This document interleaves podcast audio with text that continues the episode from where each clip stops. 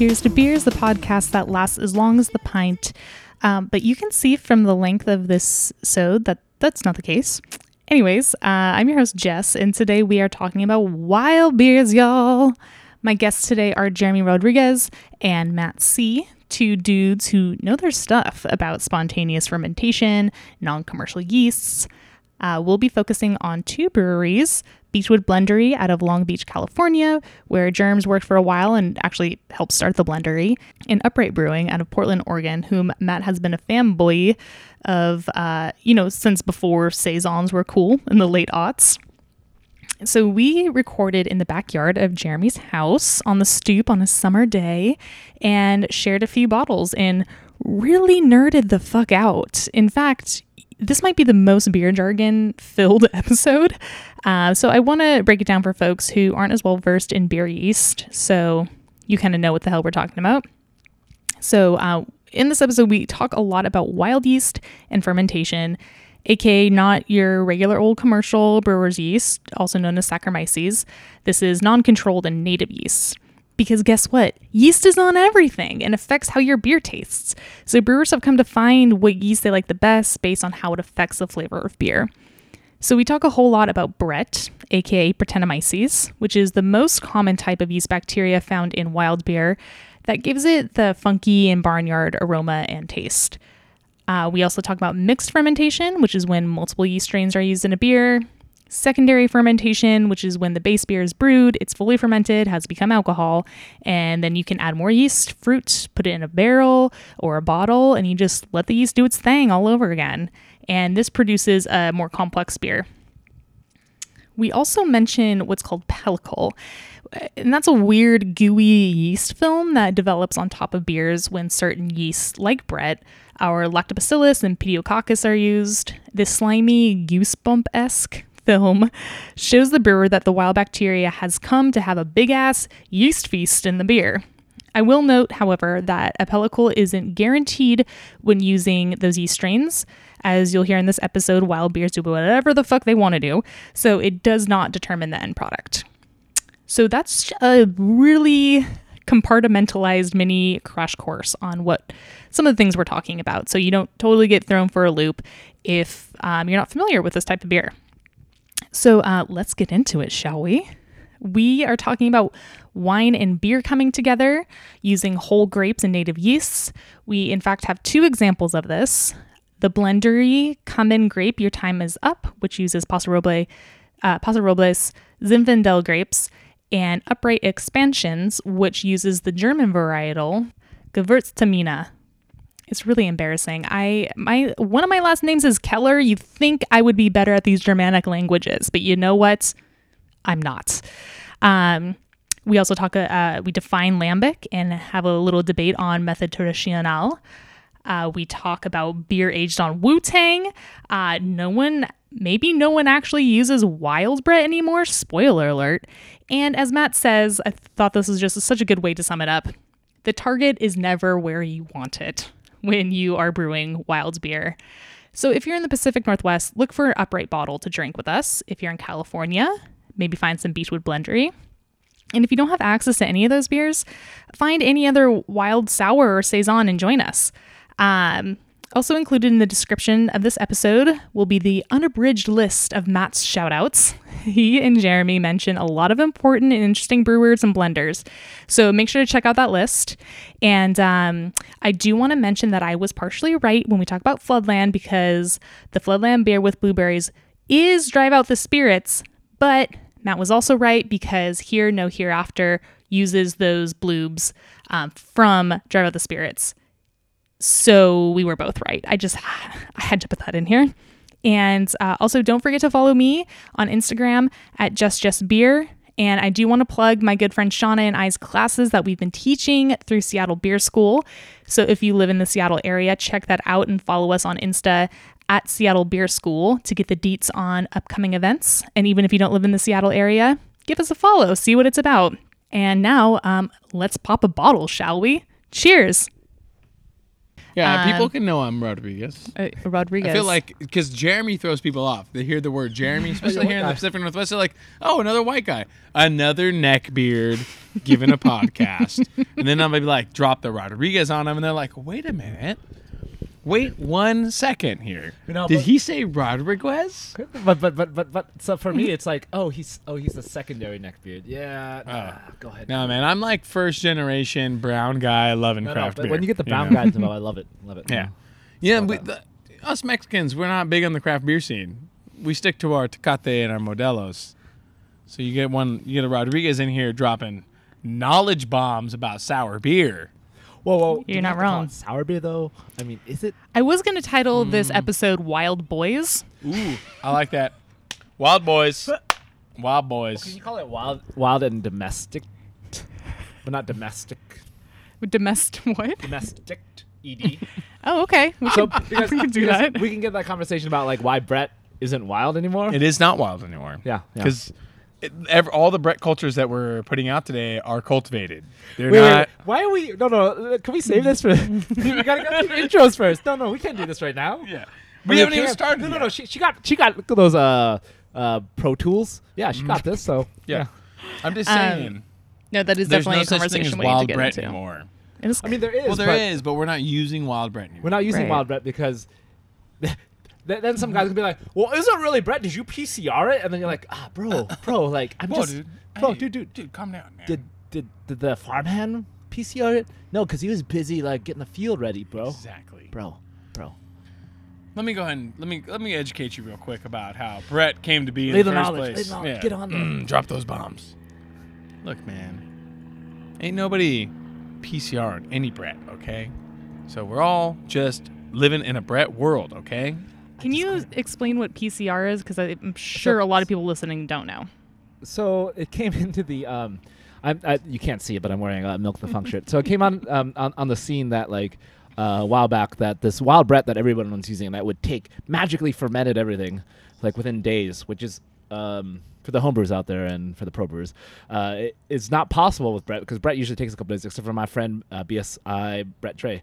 Shout out. Um, it, everyone was using it. It's like, oh, it's Brett. It's awesome and it works fast. It works like, just like uh, Saccharomyces. But then somebody's like, But it does. but I, I don't think this is Brett, guys. Yeah, it's not the then, same. but, but but but the problem is with um, most yeast, you don't know what it actually is when you're using it because Mhm. it just does what it does. So PCR is essentially a way of fingerprinting. It's a it's like DNA testing, and more or less. Ye- and, yeah, and you compare it to a database of other um, it kind of like tracks like the genealogy of Brett. genealogy. Like so, you Oh, there's certain tight. markers That's that really show cool. up that like, oh, this is definitely Brett, Mm. and they did it with this strain, and everybody was like, oh, this is Saccharomyces. Yeah. We've been wrong. yeah, Are But- you but- serious? Yeah, yeah, yeah. It's, Mhm. it's like a big thing. Like if you want to get the, the the 40, 30 year old guys who are like, oh yeah, I remember when that happened. yeah. Like Like the late I mean, twenty guys, don't, wor- don't shout at them. Yeah.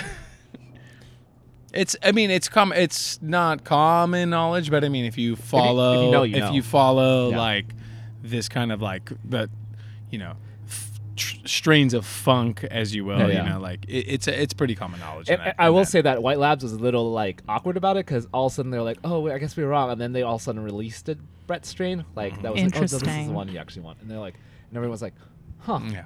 Yeah. Huh.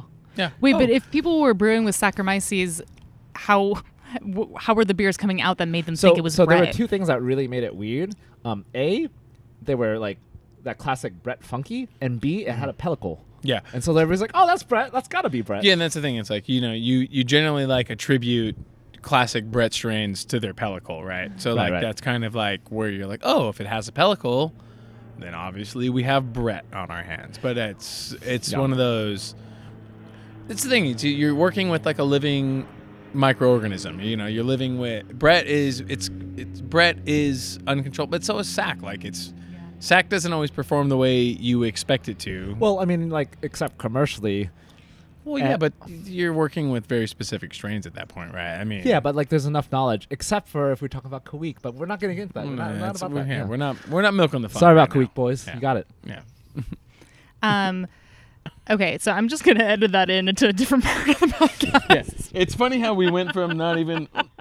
Let's open a beer real quick, guys. Yeah. Okay. So uh, today we are sitting on the stoop, like real summertime style, sitting on the stairs, chilling in the sun that just went beyond the bush, and um, we're about to open some blendery Oh yeah, we're gonna open some So- Beachwood Blendery beer. that Jeremy all the way from Long Beach, California, that he so graciously brought back since he was just in Long Beach You know, hanging out with the boys. I do hang out with my boys, and I do love me some Brett, and I do love me some funky beer. And mixed Um, cultures. we're gonna have to get this pop of the cork on the mic. Yeah, I uh, I'm gonna need someone to take my mic. Yeah. And then I'm gonna get this pop real quick. Oh, so nice. All right. So, Germs, take the mic back and tell us what we're drinking. So this is a beer. Uh, this is actually the third edition in the series of beers that the Blender releases annually, called Come and Grape. Um, So excited. This is a wine grape varietal that we blend into a one-year lambic uh, inspired ale. You know, for all those diehards out there. Um, so it is a you know one-year lambic inspired blend um, that we do whole fruit on. So it's whole grapes, uh, skin, seed, everything blended into this beer. Um, sits on fruit for about eight to ten weeks um, before it gets bottled off and secondary fermented.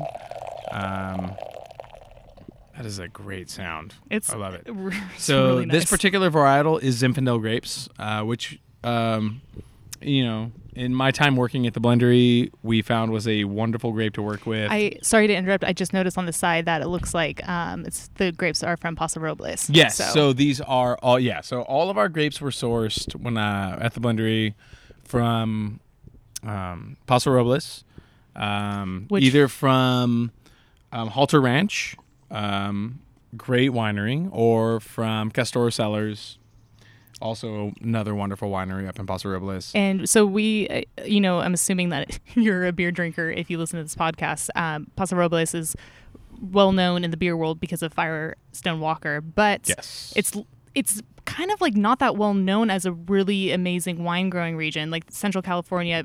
I mean, Paso Robles, San Luis Obispo, all the way down to Santa Barbara has like World really, class. really amazing wine growing regions. Um, so it's really cool to see that incorporation between Long Beach and all the way up into Central California. I mean, Firestone was like really influenced Yeah. by that surrounding area. Exactly. And Yeah. I, I don't. And our, you know, our former head brewer at the blendery, Ryan Fields, was from the Central Valley. Okay, so yeah, using a lot of fruit from this area was Mhm. kind of central in his process. right. Um, but yeah, no, this was our foray into working with wine grapes and blending, kind of blurring the line between Yes. lambic and winemaking process. So, because Um, you said really quick, let's just cheers so we can start drinking this. yes, We're just I already started drinking it. um, Edit that out.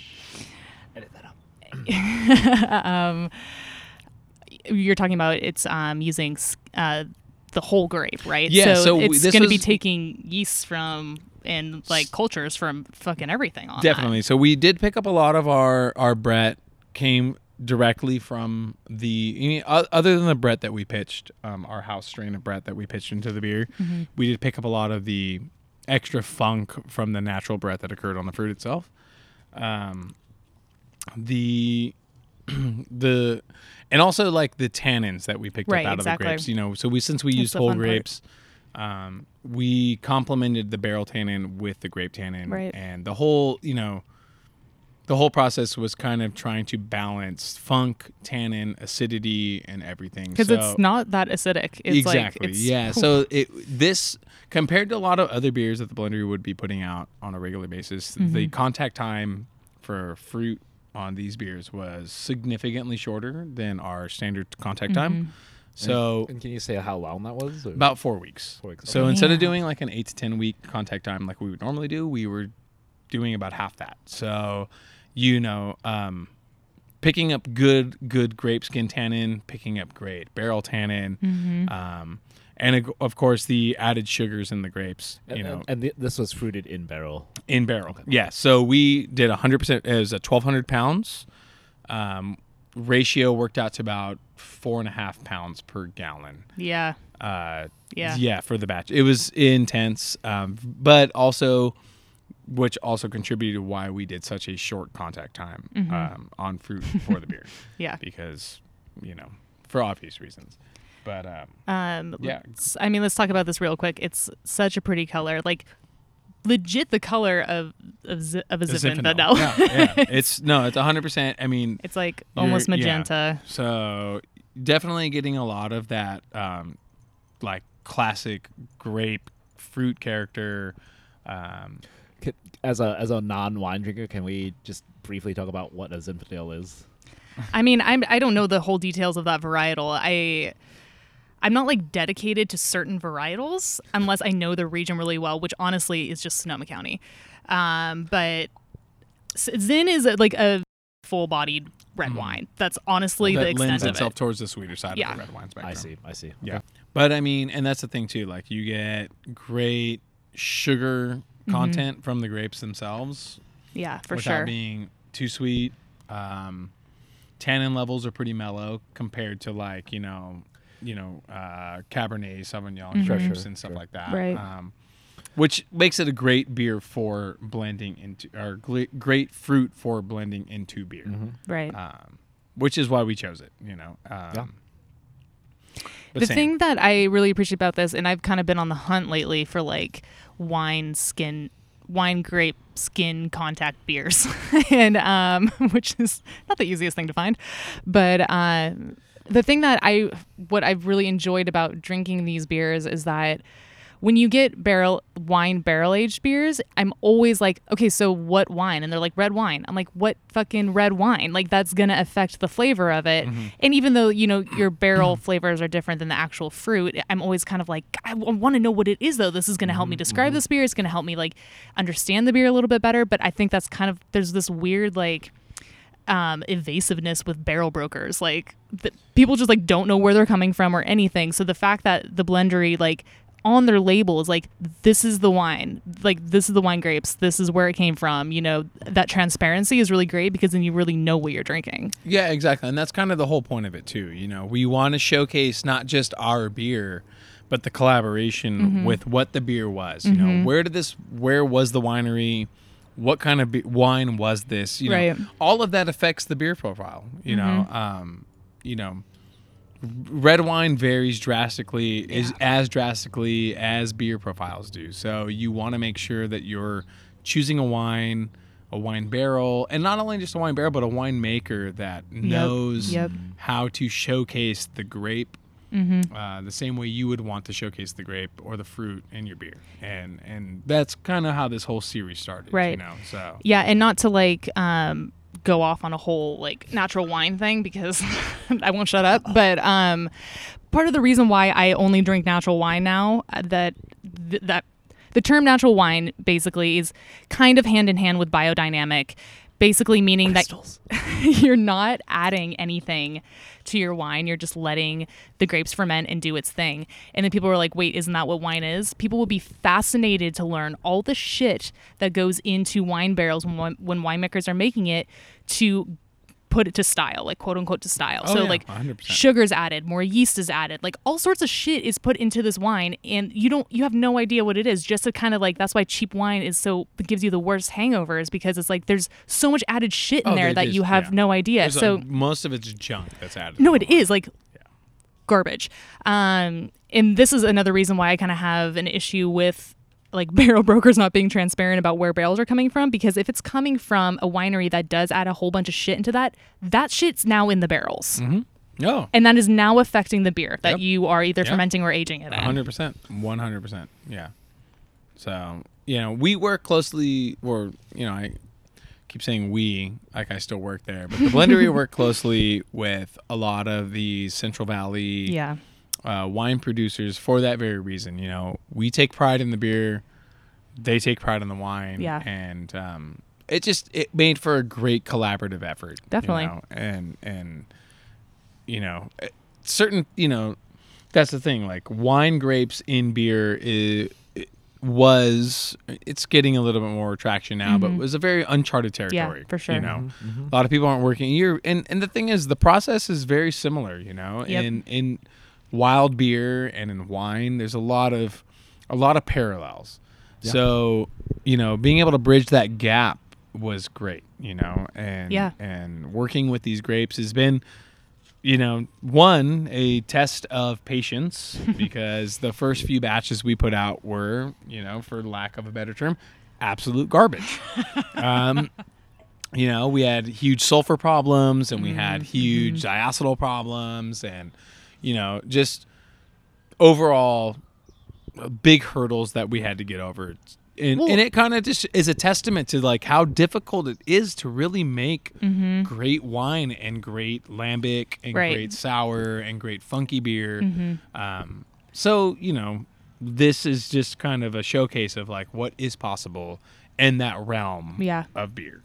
Yeah, which is really fun because I, there's been a really big uh, separation between the wine world and the beer world until recently, to be honest. no. Um, it's kind of like you were a certain person if you're a wine drinker or a beer drinker, and the fact that producers and brewers are kind of coming together and being like, let's stop fucking around and start making some really good stuff. Because you're saying like lambics, wilds, you know, that's like they're hard to brew because you don't know what exactly is oh, happening. it's a, it's a, it's a, literally, it's a guessing game. It's a patience game. and it's the know? Mm-hmm. same thing with natural wine as well. So it's like really fun to kind of see them come together. And yeah, like you are, it's gonna fuck up, and you're gonna get batches out of the you're that gonna aren't throw good. barrels away. You're Right. just gonna, it's, you're gonna have to accept the fact that, Yeah.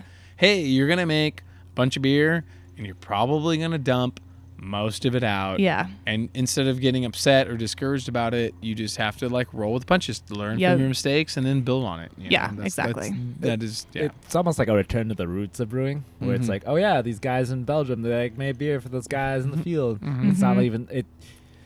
Not that wine never got industrialized because it certainly did. Oh, yeah. Um, you know. True. Uh, but like it, yeah, it's some part to that, and uh, learning how to get back to that. Yeah, no, I totally real, though. agree. It is. It's it's hundred percent. You know, like there's no, there's no like. I mean, I'm sure, sure if you went to Cantillon and asked Jean Van Roy what the process is, he'd be like, "I just do this. this is what I do." That's not a process. This is just what you do, but it works. You know, and that's mm-hmm. kind of how this whole game plays out. You know, you like, you work with what you know and then you know hopefully you have a product at the end that is something you can market and sell and package and people will love and and you can build on it Yeah, know? and I think that I, you know, I don't have too much experience with the blendery, but or Beachwood, but I feel like a part of that is kind of just building your base of customers. Like I'm sure you guys have a pretty loyal amount of like uh, people that like your beer, so then you once you build that customer base, you get to experiment with shit like this because now they trust you, and, and that's true yeah. No you're right. A lot of it is an education curve and you know um you know i spent years managing the blendery and their whole sour program and um it, it a lot of it is that. It's convincing people that what they're tasting is good whether or not Well, they and- and it's Yeah. also their still taste buds beer. tell them Yeah. that right like yeah, oh, this is so abrasive and this is so tart. Yeah, but it's supposed to be. And Yeah. if you look past that, there is such there's such an amazing amount of like subtleties that you could pick up out Mm-hmm. Yeah. of all of this beer. Like, oh, I do taste this. I do taste the oak, and I do taste the tannin, and I do taste the fruit, and I do taste the yeast. You know, Right. And that's like a big part of why I've been teaching like beer tasting classes is Yeah. because I just want people to learn that enjoying your beer, especially when it's as complex as something like this, is really just mindfulness. Yeah, it's just like taking a second to and- slow down and like pay attention, activate your memories and kind of see where it's going to go. hmm Absolutely, and that's why beer education class like like that are so important to Mhm. this industry. Yeah. Like, so many people are craft beer fans, but they know nothing about craft beer, right? Right, So exactly. Classes like this would educate you on like what your palate is experiencing Mhm. on a regular basis, like when you drink craft beer. It makes such a big difference in in the way this industry is received and perceived. Yeah. you know? Yeah, for sure. And- And I just want to say that like um, lambic style beers like this are already in the minority. So when you go on the grape front, it's even more. But there's a lot Mm-hmm. of crossover because it's like what Jess was saying, and it's not even just like drinking beer. It's like you have to shift your mindset into like, oh, what the fuck is structure mean? In Yeah, context? Exactly. Yep. It's Yeah. like, oh, there's tartness here, but there's other things going on. Like there's Mhm. like this weird bitterness, but it's not bitterness, and it's like and there's acidities, but there's different levels of acidities. Yeah, Yes. It's and like- it's, so a- easy to segue a beer into this into oh, it's a sour beer, right, right, and then- that's uh, what you're Right. sidewalling, right? And Right, but right. that's not what it is. You know, this beer has so many different levels Mm-hmm. than just being sour. It's sour. It's funky. which, which, it's which is which is like a whole other debate about how people are describing these beers. It it's is, like the yeah. lexicon is even more Right. difficult to Exactly. depact. uh, Right. but that's for another episode. Yeah. Seriously. um, so how are we feeling about this beer?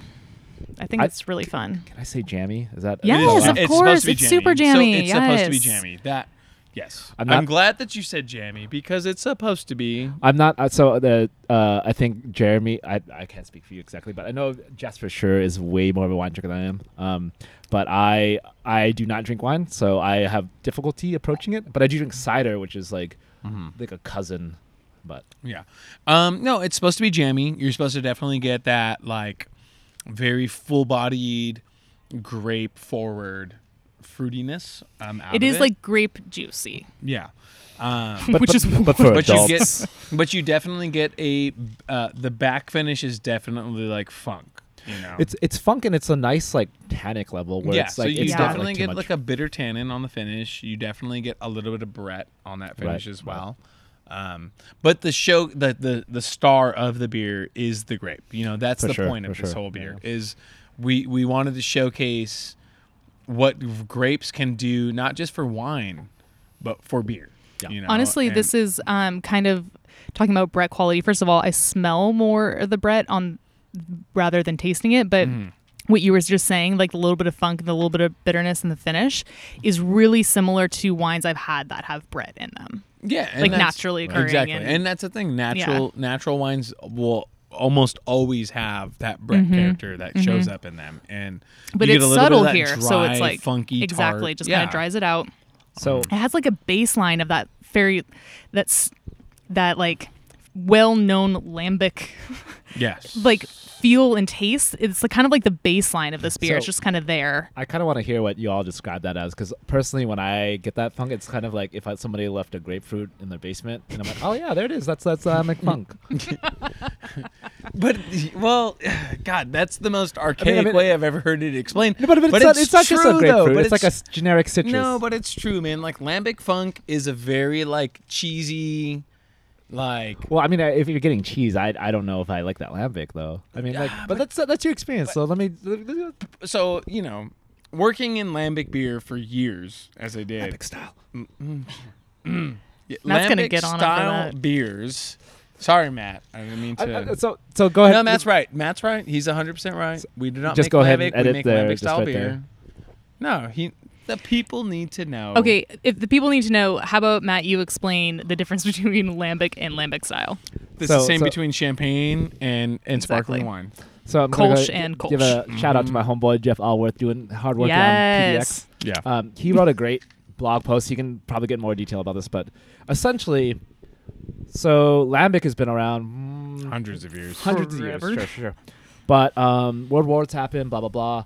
They had to endure years where, yeah, nobody wanted to drink this shit. It's Yeah. just like it's funky, it's weird, it's tart. It's not what everybody else is making. Yeah, and because you know, like Pilsner came on the scene, blah blah blah. But like, so they had to make classic example, Lindemans. They had to make shitty, super sweetened things. They didn't endure that. Um, not all of them, of course, but s- most of them. They had to endure this for years. It wasn't cool to make lambic in the '90s. It just wasn't. Not it at just all. like it was just this like weird. Unless you're making Lindemans Framboise or Lindemans yeah, yeah. So, that was so, it. so they had to make these like really sweet shit to appeal to dr- mass audience. The only people who were drinking were like super old people, old even back then, and they were even older now. Um, and they were like putting sugar in there. A 'cause hundred percent, yeah. And even then, they would have to like, Mhm. oh, like this is too tart for me. So they had to endure years of this, and all of a sudden, like somebody discovered that lambic was cool in America, and then all of a sudden they're exporting shitloads of it, and they're making money, Mm-hmm. and it bothers me, and it, obviously to Alworth that like oh yeah, people can just slap that on anything and it's cool. And it's like, no, you didn't have to endure like decades of like being this guy who had to make your great product that was spontaneous, that was blended, you took, you know, months to make. And then you also make the shitty, like, back sweetened, like, Yeah. oh yeah, you can drink this on the porch because it's sweet. Where you just dump a bunch of simple syrup into your beer Yeah. before you ship it or out. like, yeah, and it's kind of like you didn't have to endure that. So like, oh, we're gonna think- ship three pallets of that to America. Put a bunch of sugar yeah, yeah, and it's like you didn't. no, no, it's not even in America. Like even in Europe I itself. it's yeah, true, yeah, yeah, yeah. And, it, Mm. and it's like, well, like you only had to endure like, oh man, I had put a lot of capital in starting this brewery kind of thing, and the, the call, and even even like, sorry to some people, I'm not gonna mention who, that they decided to do method traditional. I get it. I understand that you're trying to honor them, but you can honor them by saying style No, rather than that's yeah. yes. And I- I'm out there with Trevor Trevor Rogers, shout out, because he was like very pointed about like, no, we're not making lambic because Mm-hmm. I'm I'm I'm honoring them by doing same same things. And I'm doing my own thing, which is what you should be coming. It's it's all about that.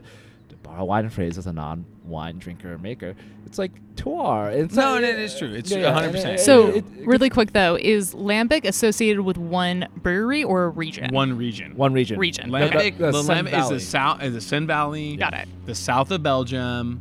I mean, Yeah, the- the- Flanders style, Lambic style. Right. Those are all regions of Bel. I would know. I wouldn't even say Flanders because uh, D- Daranka they came out with a lambic, but they had to like preface it just so they wouldn't be confused True. because they were like No, in Western right. Flanders, Yeah, and it's like it's a very specific region. But blah, all blah. that Oud Bruin, Flanders, those are mhm. all those are all regions like regional beers that came originally out of you know Flanders sou- for sure. Flanders. For Yeah, sure. the Right. south of Belgium. I wasn't sure if it was a region thing or like a Trappist thing. You know, No, like no, where it's a the region. line. It is a It's- little bit. It, because the EU definitely has like Okay. a, if you called a certain thing oud something, Yeah. you have to call it certain Okay. things. Mhm. But it's also it's like it's like a super regional because it's Yeah. it's within a region Exactly. of Flanders. Yeah. Yeah, yeah. exactly. So, So, like- and that's the thing is like Flanders itself is already a Yeah. Yeah, yeah. region. And there's like weird politics around that, Mhm. which again for another podcast. But it, again, yeah. So and a lot of like with lambic, you know, with lambic, it's it's very similar to like how you would approach champagne, right? Like, Mhm. you know, here in the states, you say lambic inspired because to call it a lambic is a misnomer. Like you're not making lambic. You're not in Belgium. You're not. It's the terroir is different. Like everything about it is different. You're, you're borrowing methods for sure. You're which is- definitely- which which which is I where where the unnamed guy got Mhm. that idea from. But it's also like champagne's been cool for a while. Yeah. Like Lambic only been cool like the last exactly 20 10, years, 10, 15 10? years. Yeah, yeah. So it's like Mhm. to all of a sudden want to like yeah. appropriate it. It's kind of Yeah. weird. for sure. And trust me, the Belgian beer, like Belgian Beer Council, I think that's what they're called. Oh, it's um shit. It's a uh, HORAL. HORAL. horrible. Yeah. Which Um, which which.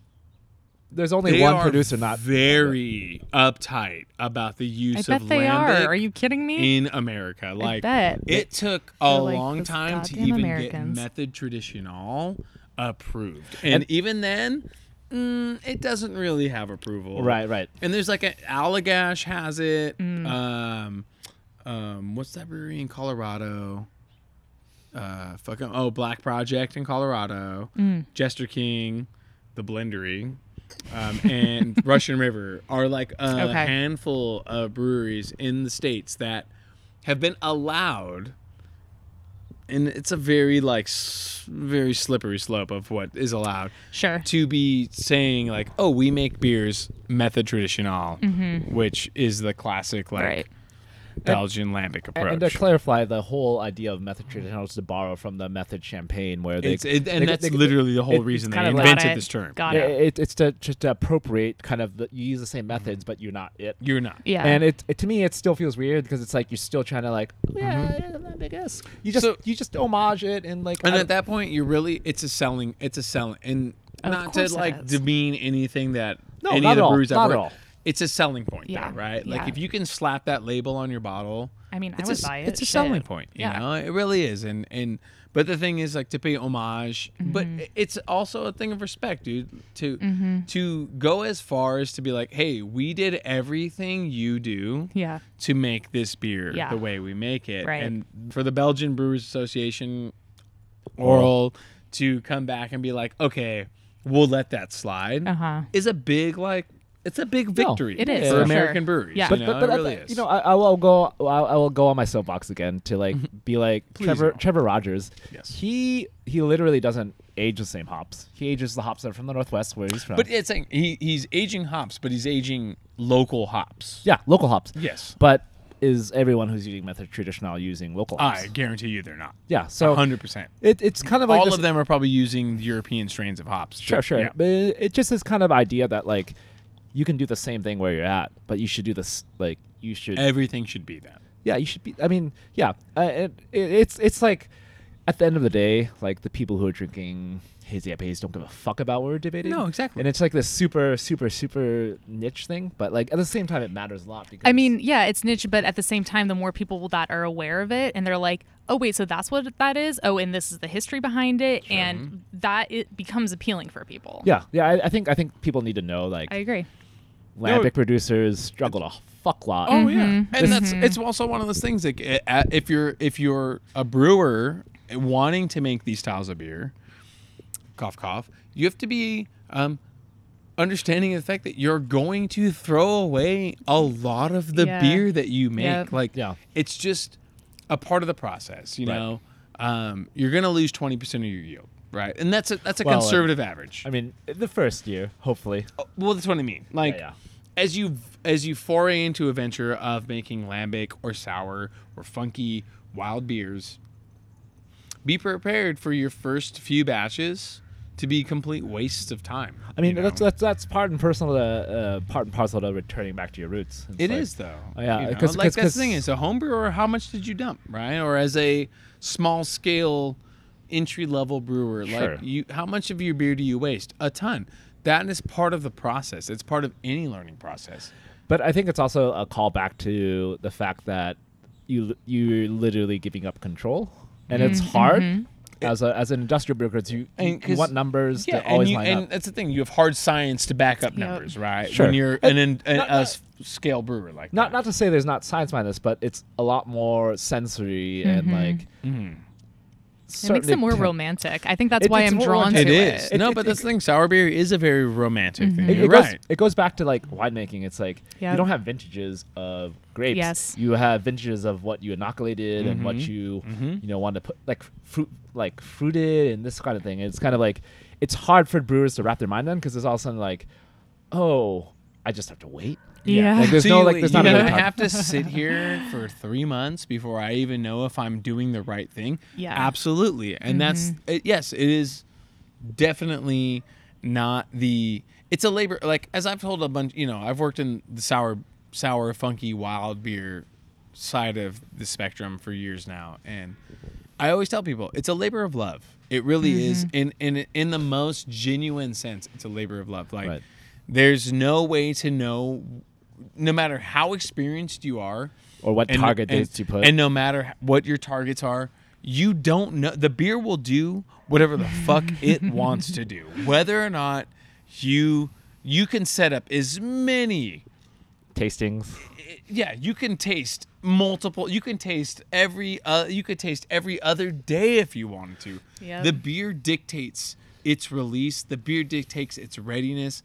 The, the the cultures you're using, you might use the same culture in two batches of beer and get drastically different I think what results. And that's just that is wild beer. It's Yeah, it is. wild. It's It wild. is But- but wild. It, it's wild, but it's also because like to mu- to brewers, Brettanomyces is still a new thing.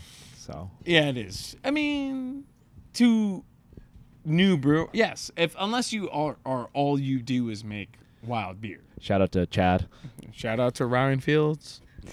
Um, what I just wanted to say, uh, we're gonna move on in just a sec, but what I wanted to say about that really quick is what I respect about that, and I respect about the brewers who make this beer is you have to let go of your ego as a brewer at a certain point because, like you're saying, the beer's gonna do whatever the fuck it wants. So, like, you can't be the like the dictator of everything that's going to happen. You have to be willing to uh-huh. allow your product to flourish and do its thing and you have to have that relationship with your product knowing that it's uh-huh. not always going to be what you want it to be. And I just respect people who are willing to be like, "You know what? We're just going to have to fucking see what happens." Yeah, and you also have to have the chops to accept that, like, hey, maybe the beer I made is gonna be shit. Yeah, it's gonna be garbage, and we're gonna have to start from scratch. You know, Yeah. and that's just part Yeah, of I- the process. I think Yeah. definitely letting go of intent is a lot of part of this. It's, but it's not. It's not. It's not at any single one level. Like you can blend together something that's beautiful. Like you Mhm. waited long enough. You like all these barrels are ready, and like, all right, here's my intent. Mm-hmm. Put in the bottle, and a month later, it's shit. It's Yeah. fucking shit. Yeah. Like these Oh. are the these are the creme de la creme God. of barrels. And I it's fucking can't shit. count how many times we were But- like, but- "This but- is going to be an amazing beer." But but but it's it's that game you're playing again of like, oh, I waited for the barrels, I wait for the bottles. Yeah. Mm-hmm. And you wait some longer, and they're like, oh, this is great.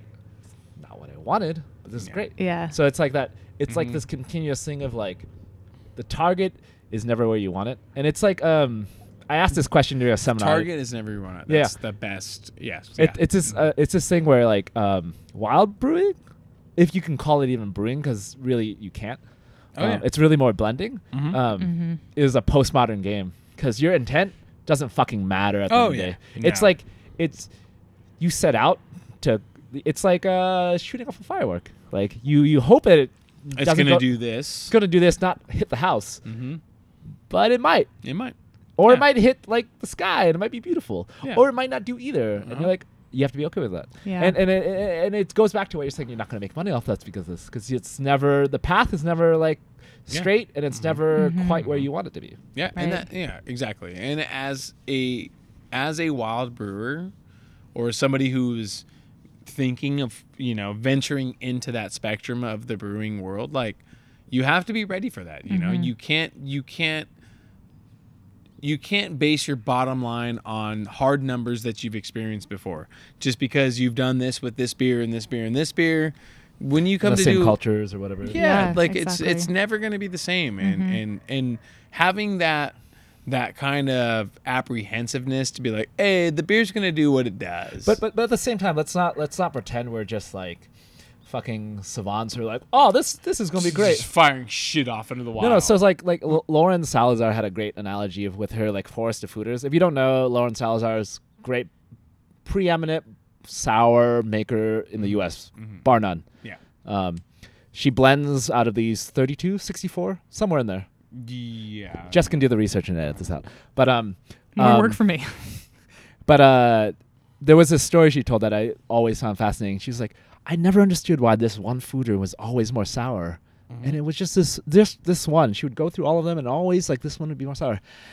And at the end of the day, she found out there was this window right in the in the Right above that one. one above the one that would always hit Mhm. with its sunlight no matter what. yeah so that's why it was God. more And, sour. I mean, that's exactly it's such it's it's biochemistry Yeah, that it point, is. right like there's Yeah. nothing you can well, do it's to- it's not even if it's even biochemistry. It's like those factories you take for granted because you Mhm. put them in a fucking jacketed tank that you set a and temperature and then you you like assume you have control Right. over everything right, right. Whereas I feel like it's it's again going back to that winemaker I think we talked about the other day. Uh, are two different foeders, same beer, Same two beer. different outcomes, Two and it was little things. It's like, oh well, this one's sitting X amount higher Yeah, than it's the like other six one. inches higher. It's six inches higher, but it's weird shit like that. Yeah. that will affect your beer's outcome. it- it- right? it's- it's more Oh, well, about- this is sitting six inches higher off the ground at a slightly different pitch, right? Like, oh well, that. But you the- wouldn't imagine to make a But then you you make a note and you like move on with your life. and you move on with your life, but Yeah. you account for it now, right? Now it's accounted for. Yeah, it's it's. ju- I think it's less about like changing your worldview as a whole and then just taking into different Mm-hmm. factors. Yeah, and that's the thing. Uh, With wild beer, it all comes back down to everything matters when it comes to wild beer. Sure. Everything. It's Yeah. wild. Like Except it- crystals. it- mm, please don't put crystals in your beer. Just uh, for you guys, was that a real thing or was that a joke? I Don't couldn't. it's a real I know. couldn't tell. Um, I couldn't multiple tell. breweries are doing it now. Please, the fuck? please, guys, please do It's a not put- postmodern joke, guys. Please do not put crystals I in your really beer. hope it is because I'm like kind Then of wave like. them over. I would just love to make that a thing. Depending on the the lunar lunar Mm. schedule. Dude, see, wave here's them the thing: is like Mercury's I. not in retrograde. Don't put crystals in But your the beer. shadow, the shadow. Mm. You guys, listen, as someone who's kind of like hippy dippy in that way and fucking reads my horoscope and has crystals, that still fucking bothered me. Yeah. I was like, what Have crystals, fuck is guys. this? But but it's that. I me- want you guys to have crystals, and I want you to believe But in it's them. that framework- But don't put them in your beer. Vibrations, crystal vibrations in beer. It's the most goop shit Um, I've ever heard. just that's a gimmick, and they're taking your money. I just want you is all it to real know. though? But but why are we talking about it- well is it, vibrations when it's the the light waves that matter? But what I'm saying is like it, oh, it goes well, back how to about that beer aged on Wu Tang's music? Can I pay more money for that too? It's not. It's vibrations. It's not. It's not aged on Wu Tang. It is. it was aged on Wu Tang. but but I mean, it's going back to that idea that like you hel- you They did it. Other half did it. I bel trust ex- me. They ex- did it. expanding your like uh, mindset of like what matters. And well, what For sure. Yeah, exactly. What what factors are going to contribute to the final product, right? Right. Yeah. It's not crystals. So, It's Spoiler alert. it's Whoa, whoa. definitely not so crystals. hey, hey, for the biodynamic uh, winemaker says it's definitely crystals. Don't worry about it, guys. We got you. Listen, you guys, You do what you do. Do what No- you do. It works, right? Vibrations. All right. Um, there's just a little bit left in this bottle. I say we open another, and then we're gonna get into some personal talk. Yeah, let's do that. You ready? That was so nice. Holy shit. Ooh, All right, you guys take your mics again. I'm so ready for this funk. Okay, so um, right now, Germs just popped open our uh, Cool Ship beer from Blendery. We were just talking about Method Traditional. It has the stamp. It is official on the it's label. A real method traditional beer. I can't be tilting this bottle too much, guys. It's got to stay. Why didn't you bring the Method Traditional basket? Oh, I'm sorry, Matt. I'm sorry I didn't bring the gueuze basket out. Uh, it's Matt- called Method Traditional. The one time that I saw you bring out the basket was actually during a festival, and I You know was laughing is so I- hard. We used to sell those. You know what moment at- I'm talking about? We sold those baskets at the blendery. I got talked to about that several times. It was great though. It was so nice. My friend Mike from Modern Times was there. He got to have some. it was only for um, industry only, so that's why. That's why. I, it- yeah. You want Is some that what- dregs? Is that what I want the dregs. Who doesn't want dregs? You want some I dregs? love the yeasties. Give me You it all. You don't want Give it to me. Who are you? Uh, I follow the Method Traditional um, You don't method drink of for- dregs? I don't drink dregs. Mm. Yeah, Do you have a glass for that at all? Because that's the only way I drink it. Um. Okay. So So you definitely get a lot of pineapple phenols. wait, we need to Wait, wait. say what this beer is. Yeah, yeah. Oh, I'm sorry. Cactus Cool Ship, Belgian Cool style sour, spontaneously fermented and aged in oak barrels with pineapple, kumquat, and apricot. Yeah, so it's our take on a. Um, So this is the Blendery's take on a popular Southern California soda, uh, known as a Cactus Cooler. If you aren't familiar with it, if you live in California, you drink Cactus Cooler. Wait, wait. As an Oregonian, could you break it down for me? What Cactus Cooler tastes like? It tastes like just like exactly what I just said. Cactus Cooler. Gr- Excellent. So, so the the the the It's- Snozzberries it's taste like pineapple. moss It's pineapple and orange at its core. All right, but yeah. you know that's boring in a sour beer. You don't want just those things. So we, I would you love know, that in a sour beer. If Jean Van Roy put that in a sour beer, I'd be, I wouldn't blink Oh, an eye. I'm sure if you, I'm sure. Yes. Anyway, so Cactus Cool Ship is a Spontan beer done with kumquat, pineapple, and apricot, giving a nice stone fruit and tropical fruit body. Again, it's not too acidic. I'm so impressed Yeah, with that's very pineapple. nice. I get nervous So- with pineapple. Um, the blendery we strove for, um, over over all things balance in our yeah, beers. that's fair. And It should be that way. while we were a predominantly sour brewery, um, our end game was always to make a well balanced sour beer. Can- can Funk you- forward, mild acidity, you know, showcase the fruit, showcase the yeast. The acidity levels were, were secondary and, and Sure. all of that. What we wanted to be was, you know, Drie Fonteinen and Cantillon, these breweries, you know, um, Lindemans, t- you know, these classic Belgian lambic producers, right? You know, when we f- set out on this on this mission to open the blendery, it was why do they have why do they have a monopoly on this style of beer? Why can't we make an American lambic that is indistinguishable from a Belgian lambic? Sure. What do, what are they doing that we can't do here in the states? Like, what is it? You know, Allagash has had a cool ship for years. Mm-hmm. Jester King is also making these beers, but they're not the same. You know, they're not. They're not. What is it that these Belgian breweries have? You know, and and the the obvious answer is terroir, right? Like, Sure. you know, they're they're they're building off of hundreds of years old recipes, you know. But w- we wanted to figure out like what well, you know, what techniques are they using? What what processes are they using that we can't duplicate and come up with a product that in the end is indistinguishable, you know. And that's what's it has inspired these cool shit beers, you Yeah. know. Like we, you know, and the, the the proof is in the pudding, you know. Uh, the first time the Blendery released a gueuze inspired beer, won a gold medal at GBF. Yeah. Like that in itself is a testament to the the dedication Mm-hmm. that we put into to figuring this out. two things to go on this. One, not to bring it back to wine, but this uh, you're talking about this comparison with um, why can't Americans make uh, lambics the way that Belgians do?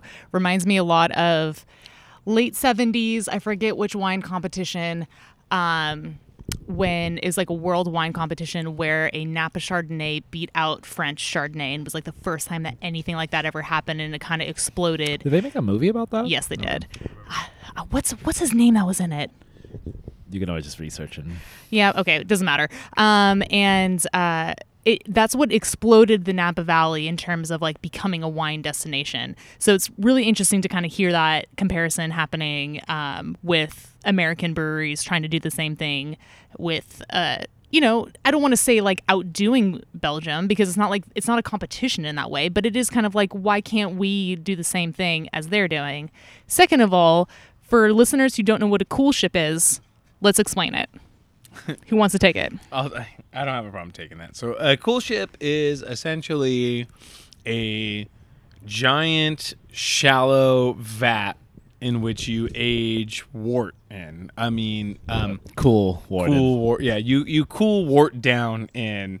So you you you brew your wort and you pump it right into a cool ship, and uh, you know traditionally it's a pretty maybe two foot, three foot shallow tank that could be who the fuck knows how long. A- And I want to say it wasn't just used in spontaneous beer. It was literally it as was it, it's all brewing. it was all brewing. It was literally You go to Anchor Steam. That's like how they do everything. Exactly. Yeah. right, right. But it's not even fermenting. It was literally just to cool just the beer cool down. the wort. Yeah, yeah, yeah. a- it's There's a just reason why it's called a cool to- ship. It's just to space. It's to space out your beer wort Mm-hmm. into a long, thinner area so that it would cool down at a pretty regulated temperature. You Sure. know, like it cools down pretty uniformly. And there's there's Belgian breweries that have them that don't use them in the same way that Lambic produces. Like uh, De Dolle, definitely. Yeah. They do. They use it as a cooling vessel. It's just a cooling vessel, yeah. But in in lambic beers or in a lot of sour and funky beers, you know, the idea is that you take that cooling wort, you leave it sitting out in, you know, ideally, you would be brewing beer in like a a fucking orchard or like some kind of farm setting, right? Yes, and you would have your farmhouse abundant. with your brewery that was also in your farmhouse and you would leave this wort to cool down you know over a course of nights and let the natural terroir and like the natural you would just open up some some windows and some vents in in your brew house in your farmhouse and you would just let the natural terroir the natural yeast that's floating around in the air that's Again, literally this is- everywhere This is just a shallow pool of wort Yes, that we're just- talking just- about. just a- it's very large a space of beer. Sh- just a pool of sweet liquid Yes. And- and you would just let the natural yeast that occurred in your vicinity inoculate this beer and that you know that would create your very unique beer profile you know Yeah. it would it would you know and if you're lucky enough to you know be doing this in an area um, historically, if you were lucky enough to be doing this in an area that had a abundance of yeast in in the air, you would get these wonderful, very specific terroir beers. Now, you know, in a modern era, like you're you're recreating it's you know you're recreating that's Yeah. that that process. And Yeah. You're probably adding yeast to, if not the beer itself, the wort itself. You're just like, like in the case of the blendery, you just spray your beer, your walls down with Yep. a wild beer I and love just that let so the much. let the yeast just propagate itself, and then you you create you create the terroir that you want in your beer at that point. But a cool ship at its core is literally a giant vessel meant to cool wort. I think Weiss did a study that they found that the majority of your microflora actually comes from the barrels. So there's that sense. Now, and exactly now, it- yeah. it- it's kind of that sense again where you're going back to winemaking, Yeah. where it's like you kind of have a intuition about you know what grapes do well, Yeah. and it's like going back to what what barrels do well. Um, not that they don't clean these barrels, they definitely do, but you you have a sense after like decades of like, oh yeah, this this one works well for this and this, so you return to it, and that kind of um, shout out to Paul Arney um, brings back so the many shout outs. I know we've had so many shout outs. you can edit those out. no, I love it. um, Paul Arney is like, you know, where does the brewer get involved with this process of making raw right, beer? right. And it's, that's where you get involved because you're all of a sudden your intent Yeah. plays directions of like what gets involved It and what doesn't. So And um, it really does make a difference. because there's this romantic idea that's like, oh, the yeast, but like, no, you're like, you're not gonna put that one that tastes like fucking shit, that tastes literally like poop or tastes like vinegar. You're not gonna put that one in. Yeah. dump that. No, no. So that's that's where you get a say. Right. And, uh, and you know, you Yeah. you you kind of you're you're uh, let's go romantic here, and you're like you're the orca- you have the orchestra of wild yeast, and you're like the conductor. Exactly. And all of a sudden you're like, oh yeah, second second vi- viola, like you get the fuck out of here. You you didn't you didn't do your role. It's been like five years now. Like I'm not getting shit from you. So like get the fuck out of here. And then you reset and do all that. And it's kind of like that's where the brewer comes in because I think there's a question of like, well, if you're making this stuff, you're putting in barrels, you're waiting, like. W- like why are you here? yeah, exactly. Right, What's your end game at that point? Yeah, Right. Yeah. Right. Um, okay, so let's transition a little bit um, into more personal talk. Jeremy's been talking a lot about how he worked at the Blendery in Long Beach. Um, we'll come back to him. I'm going to shift it a little bit to Matt over here, and uh, maybe Matt talk a little bit about your beer history. What got you into beer? Maybe your gateway beer. Um, what kind of got you into the industry in your history of coming up, you know, as brewer? Sure, sure. So, um, I am from the Northwest originally. Um, I was a good kid. I didn't drink beer until I was like 21. Same. Yeah. it's- Square. Whoa, Squares for so- life. ah, Little cuties. we go ahead and do a fist bump. You can hear that audibly.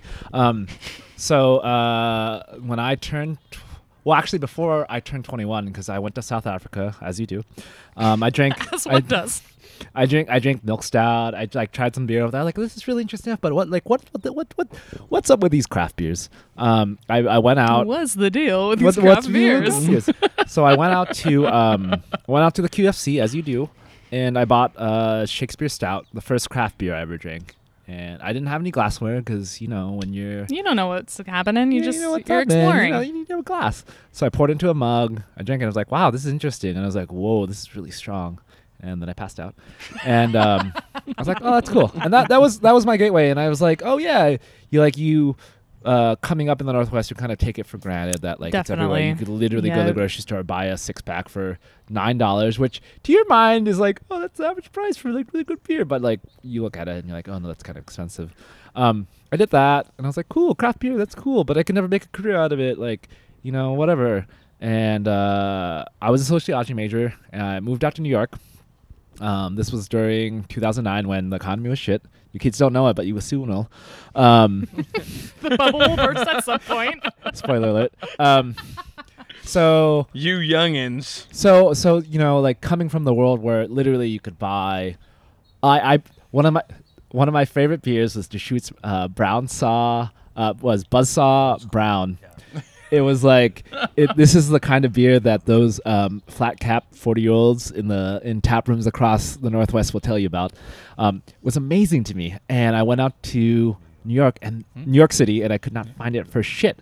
Like i was like what the fuck? there were literally three breweries which blew my mind because there was at least like two in the town of 30,000 I went to college for. And I was like, oh, I can't find brewery here. So I started homebrewing to like try to replicate Oh, okay, something. yes. It's like, oh yeah, I'm going to homebrew. It's going to be awesome. It wasn't awesome.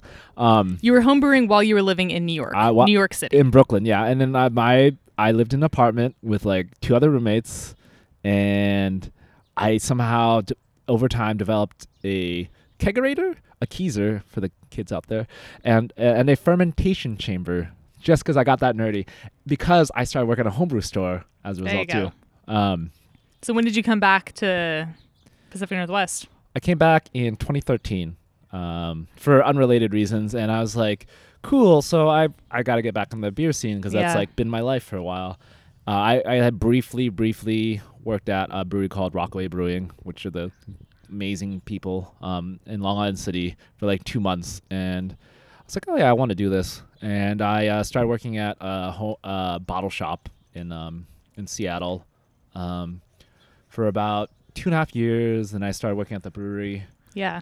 um, Yeah, and and uh, I was. Didn't you work behind the bar for a second? yeah, I worked. I worked behind the bar for a year and a half, which is my A only, year and a half. Damn. My only experience ever working um, from the house that wasn't retail, I should say. Yeah. So um, that was the experience because we used to be super busy, full of people who didn't know shit about beer. Oh god. yeah. But then Eh. you kind of moved your way out and got into brewing. Yeah, so um, luckily, like the manager of the tap room was like had had- had office day slots for me, so I was like, oh, I'll wash kegs, like as you do when you want to get back. Right. house. Yeah. You got to start from somewhere. So um, I started doing that for a little while, and then um, what came up uh, during the fall of 2016 was there was a class at um, Oregon State.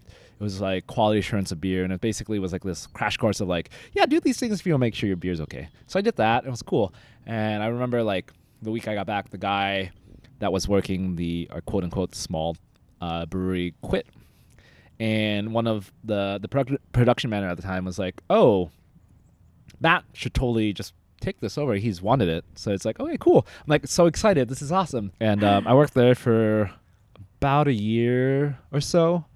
And then we got a new head brewer and I got rotated out and I started brewing at the our regular production space and I started doing cellar work and basically the whole gamut. And yeah. um, now you're in it. yeah, I'm in it. Uh, now I do like now he's doing the damn thing. Mhm. doing production and cellar work and then uh, this little side thing with like wild beer or whatever. Yes. It's spontaneous we're beer. the sour boys, You So- are. Whoa, whoa! the let's s- call the- it. Let's the call Wild it um, Boys. uh, yeast, wild boys. Yeasty Boys. mixed al- mixed culture Oh, the mixed Boys. culture crew. crew. There I you guess go. which is true. Yeah, yeah, yeah. Because there's a lot of connotations when you said wild. You know, so. But yeah, Um, that's where we're at.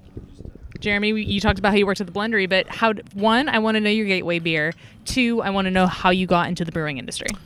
I've been in the bar industry my entire adult life. Um, I I started bartending at 20 years old, um, and became a heavily heavily involved in drinking culture at a very young age. I mean, for lack of a better terminology for it, you know, um, I, you know, growing up, I was a kid who watched Tom Cruise and Cocktails one too many times, and um, I fell in love with the idea of what bartenders are in our culture, and um, decided at a very young age that like I wanted to be a bartender. I loved what bartenders were, the idea of being a bartender. So I immediately got into bartending um, at a very young age, and you know, subsequently developed a taste for craft beer at a very young age. And um, you know, I worked at a restaurant when I was in college in Riverside, California, uh, and across the street there was a microbrewery um, called Omaha Jacks. It was a garbage, garbage craft brewery. Are But- they still around or? no, God, no. They've changed ownerships Shout out. like a thousand times. Shout out to Omaha Jacks. Shout out to Omaha Jacks. Yeah. R.I.P. Uh, r- all right, yeah. hmm Bless up. Um, but no, but Omaha Jacks did open the doors to craft beer to me. You know, Sure. um, prior to that, I had never, I would, you know, I would have never known what a pale ale or a hefeweizen Right. or any of those beers Yeah. were, and it kind of opened this this door to me. And um, while I was in college, I lived with a guy who worked for, not to drop, you know, not to drop names. Drop the name. He worked for BJ's Brewing. Humble brag. Oh Uh, shit. humble brag. Oh shit. So anyway, my roommate in college worked for BJ's Brewing. When when you say he worked, was he like front of the house or back of the house? he was like an assistant brewer Oh for BJ's Brewing, so he would come home constantly with BJ's beer, which granted isn't the best beer, but it was this this. It was something it for was the time. new to me. It was, Sure. dude, I'm trying pale ales. I'm Right, trying right. imperial stouts. I'm mm-hmm. trying porters. I'm trying Right. red ales. I'm You're trying learning about styles. These varietals of beer Right. that Wait, up it's in- cloudy. up until this point in my life, I would have never experienced in Right, ever. right, right, And- right, for sure. And so it just it it opened this door to beer to me. And if I had to like peg a gateway beer that got me like to love beer, it was Stone Brewing because I am from Southern California. Wait, and, which and I beer? Yeah, which Stone. one? There's a lot of Stone, Stone Brewing beers. I'm just gonna say my this. gateway. Stone Sublimely Self Righteous Oh shit! a was Black Eyed Pea! black. Yeah, so No Stone shit. Sublimely Self Righteous was the first beer that I ever felt uh, an ownership to. I love it, love where it. I I loved that beer so much that I felt I owned a part of it, right? Like I Yeah. loved it to the to the point where like when people would be like, "Oh, you like beer?" I'm like, "No, you don't know fucking beer. This is the beer." Kind of like when you like a band before they come become big, and you're like, "No, I knew them before." Stone Sublimely Self Righteous was the beer that I was my underground punk rock band. There you go. beer. There you go. I mean, that, that's a great one to have because who loves black IPAs? nobody. Nobody. Nobody does. Yeah. I do. No, but that's, I still do. Mm, I still do too. That's a thing, you know. But only certain ones. Let's, let's but real. that beer, f- like, formed this foundation. Sure. foundation. That's exactly it. of a love of a very specific style and craft beer. yes. And it, it Stone Brewing was such an influential part of my craft beer I bet. love, especially growing up in Southern California in the early 2000s. Like I I went to every Stone Brewing event there ever was. Nerd. Stone Brewing made me want to work in the craft beer industry. And um, living in Long Beach, California, um, Beachwood Brewing opened up, and um, a year into their existence, before they were even anybody's on the craft beer scene, I begged, I begged and pleaded for them to hire me, and I had been running bars at this point in my life for Sure. like five or six years, and one day, they hired me. Yeah. was, was it some story where they're like, "Oh, we'll make you a bar back," and you're like, "God damn it!" That literally, Matt. That's exactly what it was. It I, has to I- be that way. There's Matt, a hierarchy. I came into the beer. I came to them. I worked. As an infant, I, I worked in the bar industry. I was a beer buyer. I was a Yep, bar manager. right. I was Yeah. all of these things. And I went to Beachwood, and they're like, "Yeah, you got to be a server Yep. before you can work for us." You and know I was like, "You know what? Fuck it. I want to be in this industry This so is what it is, though. You have to build that level of respect because if someone's willing to be like, "Yeah, I'll be a bar back," even though I've ran bars before, mm. then you know that they're de- that Yep. they're Right. dedicated And to you. I wanted to work for this brand Yes. so bad that I was like, I'll be a server. I will be a server Yep. for you. They were like, you're you're clearly You're better than overqualified. you're overqualified for this job. You're like, "No shit." Can you please move into the bar? We want you to be a bar, like be a bartender. Yeah. I did that for about a year, and they're like, "You're overqualified for this job." Um, But will wait. you do sales and distribution for us? And I was like, absolutely. So I moved into sales and distribution for the company, and uh, all the while growing my knowledge of the beer industry. Oh, absolutely. And then, um, in an ironic twist of fate, I fucked up my back doing moving kegs. Wait, Oh, you wait. told me about this. Yes. And um, as a result, they were like, "You can't do sales and distribution Yeah. anymore because you're gonna hurt yourself." Yeah. But we like you so much. Would you be interested in taking over our sour beer program? And you know, I'd I already said, I'd, I'd already become a fan of sour beer and lambic style and you know wild beer styles during my time at Beachwood. Can, can we um just this is you can edit this part up? Can we visit revisit um your first wild or sour beer since it's like a theme? Oh, my first Ooh, wildfire! yes. Yes, Dogfish Head Festina Pêche. wait, Oh, wait, you the classic knew version where that. it's spontaneous. Ooh. Shit, I don't Um, even know if I know mine. and Crooked Stave Surette. Wait, wait. If you're talking about Crooked Stave, I don't. Um, what? What? What's wrong with Crooked your Stave? first one? No, I'm just saying it's an early beer into my like it, it, like me- Foray? foray of Okay, sour beer. okay. Logsdon, Spontan.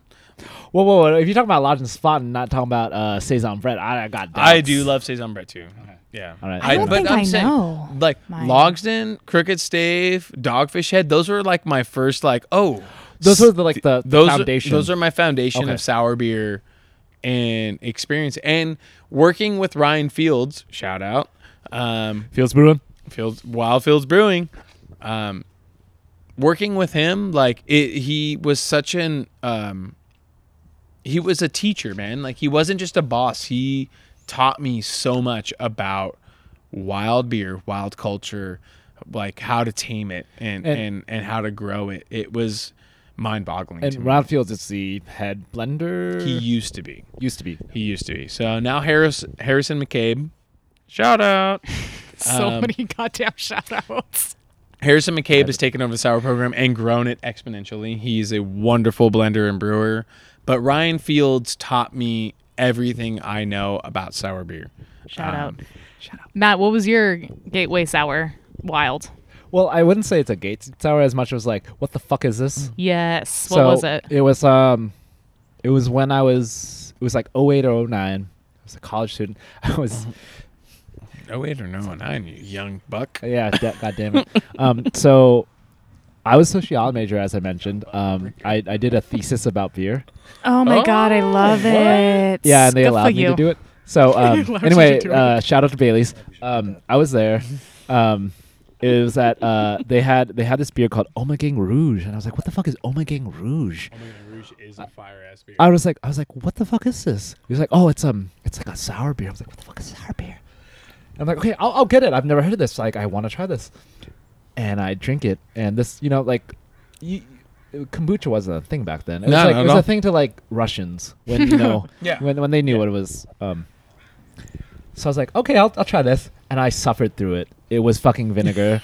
I was like, oh no. why does it smell like nail polish and taste like it? Wait, I've never. This just made me think of mine. Vinegar. No, no, and and so so so for you that don't know, Om- so f- Ommegang Rouge um, was a beer that Ommegang didn't actually make. They imported it from this little brewery called um, ah shit. It's got a long Belgian name, I don't know, but the name it's under now is called uh, Cuvée de uh, Jacobins. Oh yeah. Oh yeah. Yeah. So Man, that might have been Mm. one of mine too. Honestly, because my first like sour or wild or Belgian beer experiences was working for the Brouwer's Burgundian Bottle Works family, and it was just because we always would have like fucking bomb ass taps, and I would say it was Jacobins or um, Duchess.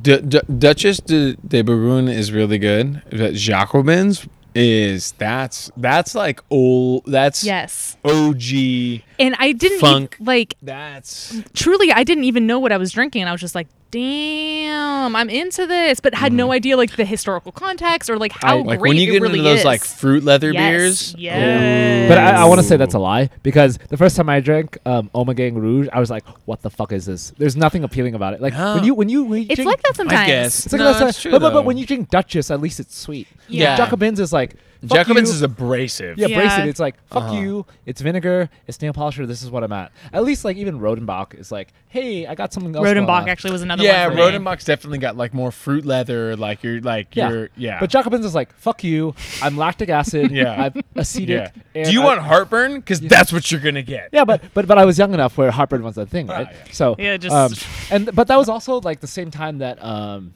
the shoot the Deschutes came out with uh, Dissident, and I was like, Wow. Mm. what the fuck is Dissident? Dissident was pretty good when it first came out, but Dissident immediately tapered off. Like it still- So I was looking through uh, for this podcast. I was looking through my cellar, Yeah. and I thought I had got rid of all of them. I have 08 OG Dissident sitting in my. nah, it's gonna be terrible. You should have brought it.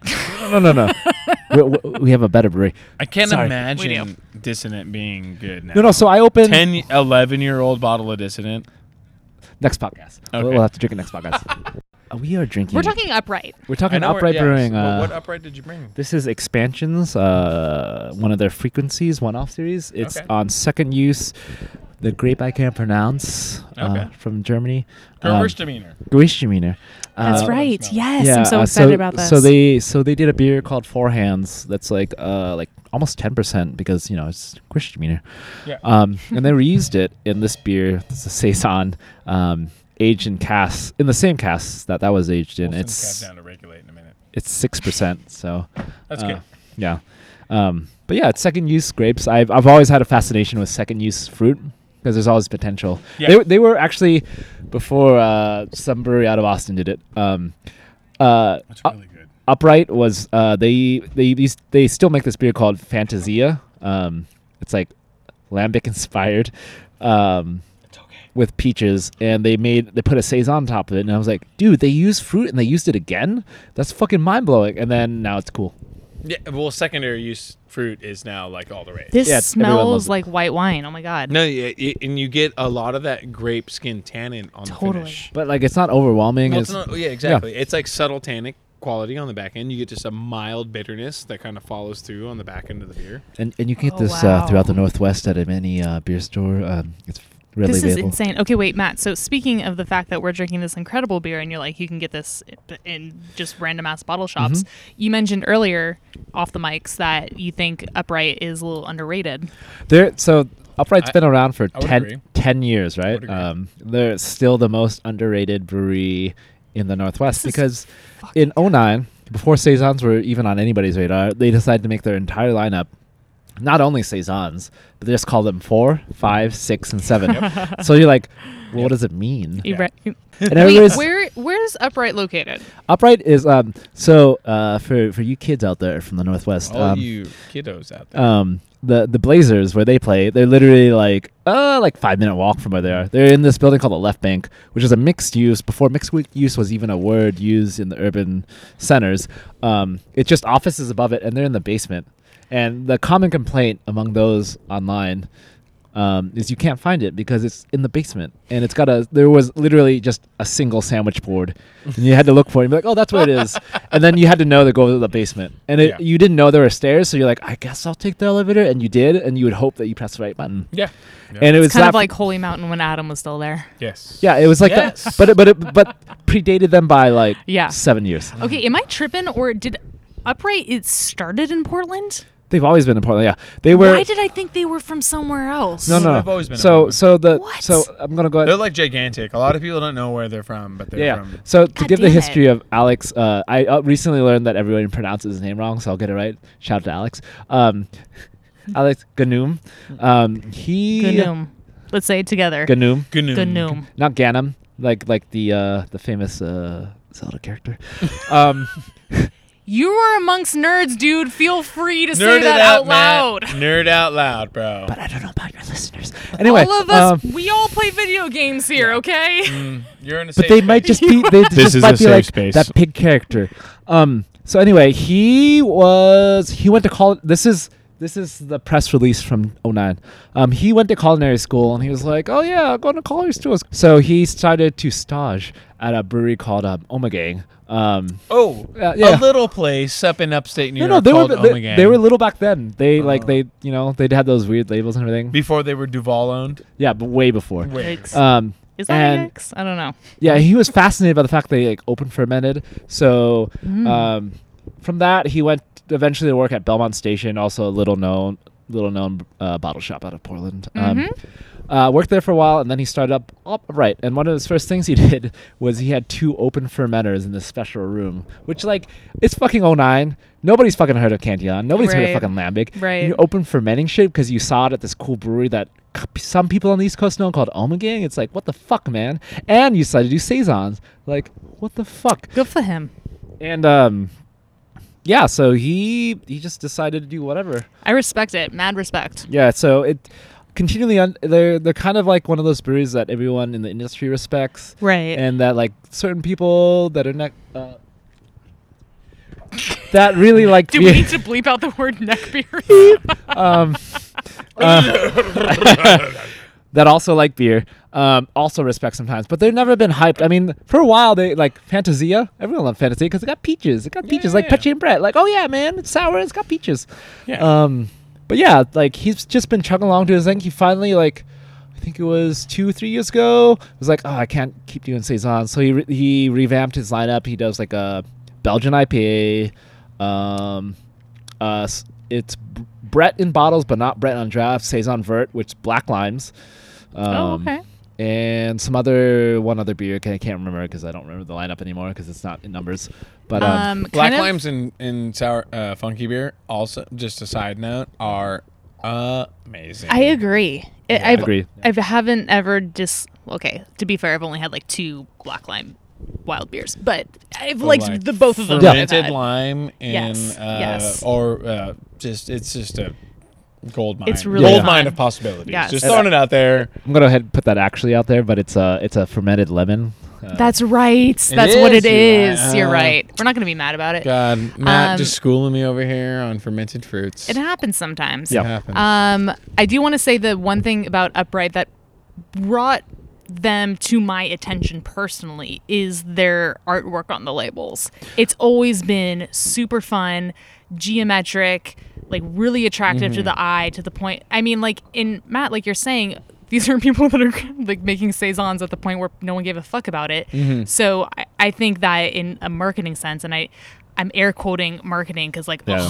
right? But at the same time, like they're doing an amazing job with their labels, and I've always appreciated the art that they've put out there. Well, I mean, I mean, at the beginning they did some like stuff that was a little weird. Um, it was like uh, just like a music symbol. Like, and I remember when I had the hoodie, and it used to be their symbol, where just like it was a bass clef because they were like Mhm. they were really big jazz. They still Yeah, are. they still are. They still Yeah.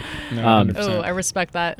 And they had they had a they had a beer called Foreplay. I remember it just came out in bottle like twice, and they still have it on tap. You can still you it was it's the only beer that I remember that you go to tap room and you get a pitcher of lacto and Brett fermented beer like all the time. Picture Yeah. baby, Yeah, yeah.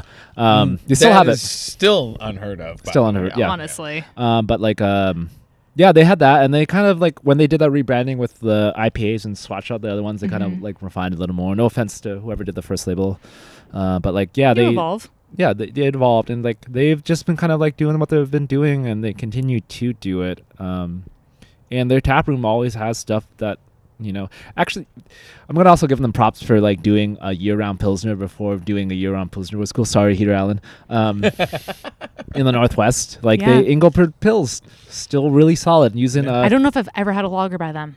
yeah uh engelberg pils uh with uh with Tettnang I'd say it's, it's Yes. I remember- if I remember grown right, by it's- fucking uh, yeah. fucking monks. Uh-huh. Monks grow that shit in Oregon. That is Oh. like capital N Noble with the TM trademark sign at the end. Yeah, but there's there's all kind. like like fuck you noble hops. Yeah, Like, you noble. Yeah. But there's the- the, uh, to your homebrewers out there who are real nerdy. Uh, I know their problem was Tettnang grown in o- Northwest. I get it, but their their Tettnang is pure. It's crisp. So you should drink that pills It's anyway. Crisp. Yeah. Well, You that's, need that- and that's the thing, man. You know, if you're gonna grow, if you're gonna grow an old world hop, you gotta do it right. Well, okay, so you you go ahead and edit this out. But like the whole problem with um, Tettnang is that uh, when they brought it over, they got a Swiss propagation of it, and it actually wasn't Tettnang. so it it was wasn't- It, it was was- actually Shit. it was fuggles. So Oh, really? certain people who were using Tettnang, it like came out weird Because it was fuggle. it was fuggles. But but but it wasn't fuggles because it was just It was a. It was It was a mutated Tettnang. no no no no no. It was fuggles that was mislabeled as Tettnang that was given to the Swiss. That somehow we got Swiss. Anyway, that's why it's super nerdy. Such a weird. This is like no one cares that's about a it. weird. They're like three lineage. people. Thank you, thank you for caring about this. Yeah. The three So, people. so, so you can so just uh, just for later you can edit that out right Yeah. now. Except for Um, those three people. So, so but yeah, Engelberg Pils was really cool, and it still is. Um, yeah, Okay. yeah, yeah. I'm into it. I will say, um, Oh yeah, yeah. We're drinking expansions, by the way. what do you mean expansions? This is a beer. That's a beer name. I don't think I actually mentioned the name. Oh, yes, right. Sh- uh, Did we even say what this is? I think we Yeah, did. we- we did, Just said it. just said it. Yeah. Okay, again, dope ass label art. Um, yeah. I think actually This- done by um, Alex's wife. oh, good for Shout out to her. her. Yeah, and I love it because It still has the that the- clef. The grape character. Yeah, yeah. The the clef is still there. It's yeah, not just the, the ba- base. the clef. background of Respect. their their background of the labels always had that that base clef. I guess I didn't realize that. But um, uh, the I- Gewürztraminer grapes come out very nicely in this beer. You get mild grape tannin, great sweetness, I agree, and, and, and great quality. it's Yeah. not. I you can't compare these one on one because they're both really different beers. But the most recent beer that I drank that is similar to this was the Floodland uh, Viognier, which is Italian versus German. Um, but Yeah, but I mean that's uh, but if we're talking about like using wine grapes, if you're talking about white, like wine grape expression, Yes. it's still a great e- example of how to properly use wine grapes. That's yes, and because you don't see this shit very often, the last one that I had that was comparable to this was a Floodland beer, but it just kind of like sparked that connection in terms of my memory. But they are totally completely different beers, and they're both excellent. Um, it's just really fun to see both of this like. In, within the Pacific Northwest, two different breweries doing kind of similar things with different varietals, different methods, you know, different blending techniques. Um, it's fun shit. No, I, de- I definitely want to give props out to um, Adam too for using second use as well. Because Yeah. it's like it's not something that dawns a lot of brewers Mm. because Mhm. they're like, oh, like I put this fruit in here, I guess it's done. I'm time to throw it away. But there's Yeah. there's a lot left in there, Oh, absolutely. Mm-hmm. and I know that. Spoiler alert. Um, that like we we're we're in discussions to use um, or apricots again, just because Hell yeah, dude. Mm, I Uh, mean, and, and there's no reason not to. there's no reason not to. But like, Yeah. but at the level that we're using that, they're definitely not getting extracted to the Yeah, level they yeah, should be. exactly. And uh, we we definitely, you know, there's definitely different character you get from it. I think a lot of people cite Jester King and their use of Well, Levine again. Rose is a great example. Yeah, Levine of Rose is a great. secondary Totally. use Yep. fruit, right? I which, mean, which I think you can. Uh, maybe I'm wrong, but you can get at Masonry right now. Fremont. And no, I've Oh. seen it at Bottle Works. oh, have you? Okay. And I also saw it at Garden Path when I was up there recently. it's recently. such a great. It Levine is. Rose It's it's is a perfect great example of that. Like it is. It's such a It's, lovely, uh, fun beer. Like if you're talking secondary use Yes, fruit beers, yes. like Levine Rose is like your primary example of I, what. I'm just gonna circle back to Upright, but like Upright was the first brewery I ever saw to do that, and they put um, a hoppy saison on top of their Fantasia peaches, Oh, which are like blew my mind because it was like, why are you doing hoppy plus like Yeah, peaches? yeah. And I'm like, oh no, there's still a lot of like aromatics. There's a lot Mhm. of peach Yeah, aromatic. there's a lot of and- peach and aromatic. fruit character that comes through in the beer. Yeah. Yeah. And uh, really, we didn't really talk about this oh yeah, beer we didn't talk about this beer at, at fucking all. all. But I mean, I and I just finished mine, so I'm just going off my last tasting note. But it is there's like a I don't want to say tartness, but there's like this very specific fruit brightness Mm-hmm, that exists in But it. I and- do love the mild, the mild tannic Yeah, Sure. the- no. profile that comes through in the very There's end. but I think that's what you guys were thing, talking yeah, yeah. about with secondary use uh-huh. is like there's so much more to come from the fruit after Right. whatever the fuck you And use there's, it there's a lot more subtlety because it's not Yeah. pounding you over the head with. Yeah, No, no, you're no. Not, I'm you're not getting kicked in the teeth with fruit character. Yeah. You're getting all of those Yes. subtle fruits. Like a lot of times, fruit beca- steals the show, right? You know, right, and exactly. Depending on your fruiting ratios and all that other stuff, like fruit can really become like your predominant characteristic in a beer, and and secondary use fruit allows the beer to shine through a lot more. I would like to say that this beer I think is a really good example of like why the fuck we're talking about this in general. Like I think this is a really good example of subtle but nuanced Mm-hmm, notes that take a lot of time and a lot of fucking practice. Like you said, they're around for ten years. Right. You know, so they've kind of figured out what to do, even when it's still experimental and even when it's still unpredictable. Like they've kind of this is fucking good. Like this Right. is Yeah. fucking hard to do what we're Right. doing right now. And, Absolutely. And, and I want to go, I want to go ahead and uh, you know, not that they need this, but like uh, Adam at Floodlands, thank you for making beers that aren't either like you. fruit bombs or, like acid, acid bomb. bombs. Nope. Yeah, yeah, Yeah. He They're- works they're- really fucking hard to make sure Yeah. that it's well balanced. The, the the Floodlands is killing it in terms of like balanced drinkability in this and style complexity. of beer. and complexity, but But In they're also complex layers. beers. Yes, and there- exactly. There, are definitely points when like I think um, uh, what's the, the the secondary use of blueberries, like no hereafter or something. I thought that was the sp- spirits. Oh God, I it don't might have been. I don't I'm know. not even in the Any- club. anyway, like, but like, fucking but there's know. definitely like a part of my animal brain that was like, man, I just want more blueberries. But I'm like, no, no, no, no, no. I want, I want this weird thing that reminds me of sawmill gravy on, on biscuits. Yeah. This is really great. that was Um, honestly one of my favorites. yeah, this was it was awesome and like, um, Drive out the spirits? mm, no, No, that was wrong. No, no, I it's- thought I had it. I think it was no here, no hereafter. That's it. no, that was the skin contact. Yeah, with blueberries. Was it? Yeah, God damn it. we have it. the internet. Like, I'm not a good enough beer nerd. What is no, happening? no, no, no. don't don't say that. oh yeah, so uh, the the uh, the other upright beer I brought was We're uh, gonna open up one last beer. yeah one Um, last beer. So you all get eight ounces each. Oh Jesus! Ooh, dark Yeah, sour. this is not a color we've experienced so far. I love me a dark sour. Little malt in there. I'm okay with that. A little malt, something we haven't quite experienced. Yeah, it's when you live this sour life, funk life. When you're in a wild boy, you know. Ooh, when you're a wild boy, you don't worry about malt. Oh, you can smell it.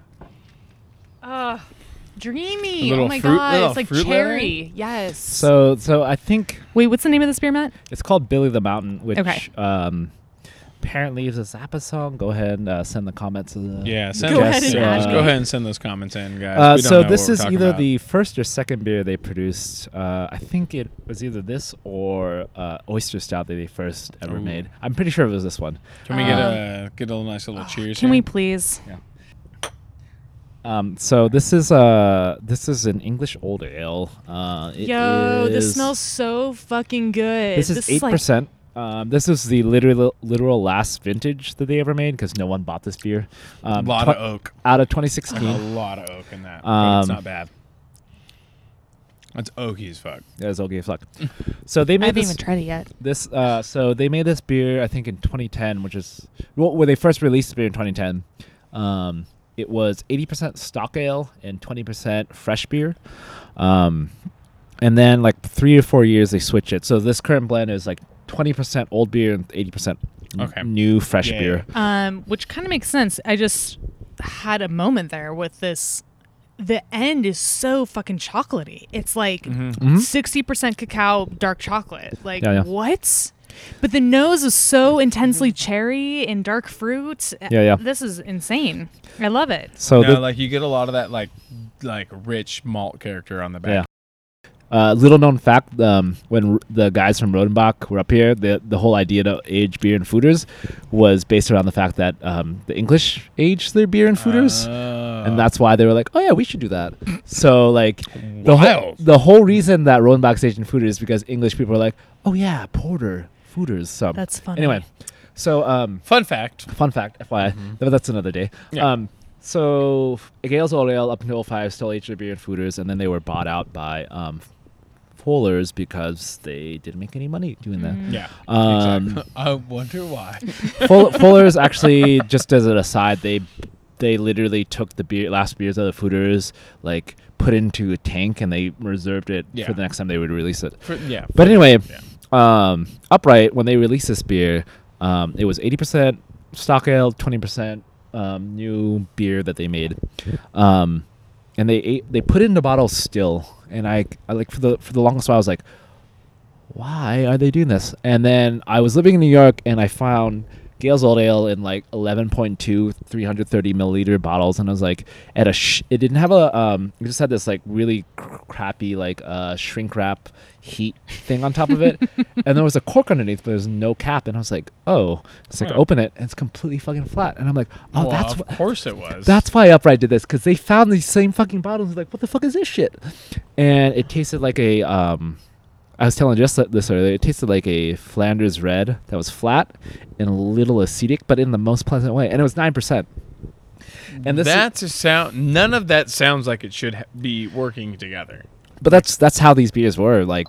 So that's the Yeah. whole It sounds like you got a Fantome beer on your hands. yeah, but that's a there. whole that's a whole basis for this beer. And like, if you have older vintage, older vintages, it's- it's very Flanders esque. This is more Yeah. like I, I stringent. there's Flanders no, there's- influence in here. No, So- definitely. You get that fruit leather like right up front. Then, like I said, cherry was the first thing Yeah. that I Uh-huh. picked up on. So, so the ironic thing is like um, the Brett they use in this is actually the the Brett that um, was it Pester? It was Pester. Yeah. Pester who discovered Brett. Mhm. There was the first Brett they discovered. It was uh, Brett Claussenii, yeah, which means that's the or that's the original Brett. it was the OG Brett. It was Right, the- OG, it, that's it literally Yeah. means like Brett from Uh-huh. England. yeah, So Oh, it's cool. like it's like a it's an homage back to like Yeah. England. It's like That's like fun. that So strain of Brett is like it's the English Brett, OG English Yeah. bread. Yeah. and uh, it, it's it's the Uh-huh. Brett that exists in this or, beer. what is it? What Brettanomyces means British fungus, right? British fungus. Yeah, Yeah, that's what. it's- Claussenii Wait, that's the etymology of the word Brettanomyces? is British fungus. British yeah. fungus. Yeah, yeah. What? And you Cla- heard it here first. no, you didn't. British but, uh, British but, fungus. But yeah. Claussenii, You heard it from us here on this podcast first. yeah, but Claussenii was like the first, the first Brett really bad. But that's because of the guy who discovered it right. discovered it, but he discovered it in English beer, in like English beer, like yeah. in porter. Well, because they were trying to figure out what what the sp- what the spoilage in English beer was. no, no, it wasn't a spoilage even. Well, they were just yeah. it, it, it gave uh, porter the English Yep, flavor. yep. Mhm. Like it was that thing that That's like right. the Yeah. spark. So it's Oh like my so this beer really is not um an old ale that tastes like a Flanders Red. It- Flanders Red tastes like an old ale. Yeah. If you really want to think about I it. I love that. like that- Oh my god. Yeah, exactly. Like Mind's being blown. Yes. But nobody bought it, so this is why they stopped making it in 2016. yeah, and It's that's so the thing. fun, That's the fun. The fun part about the science is nobody gives a shit about science. no, we give a shit about science. Yeah.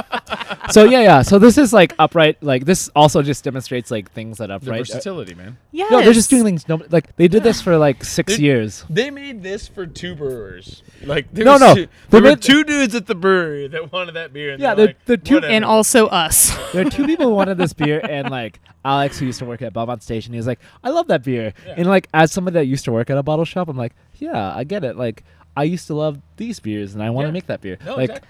I think all of us are feeling good. I and feel hopefully wonderful. the audience is feeling good. Everyone should be drinking along with us in terms of upright Yeah, blendery or any wild mixed culture beers. Yeah, Yeah, get any and if anybody ever has any questions, you know, feel free to find us. Or ask Jess. Or Just ask Jess. first, Ask and Jess start and You can um, Instagram Jess Jess Beer. or uh, at Mr. Germs twenty one. Yeah, either of those are good. Like uh, You're not gonna plug your Instagram. No, you don't no, want the it- DMs. it's, it's private. It's private. Don't that's worry about it. That's fine. Don't That's worry about it. fine. Whatever. I'm not private, guys. Instagram Neither me all you want. at Mr. Germs twenty one. All right, fam. Please, Um, please hit me up. we still have some beer in these glasses, but I think we're just gonna cheers and finish this off, Mike. So Yeah, Hopefully, yes. beautiful. thank you for joining me, friends.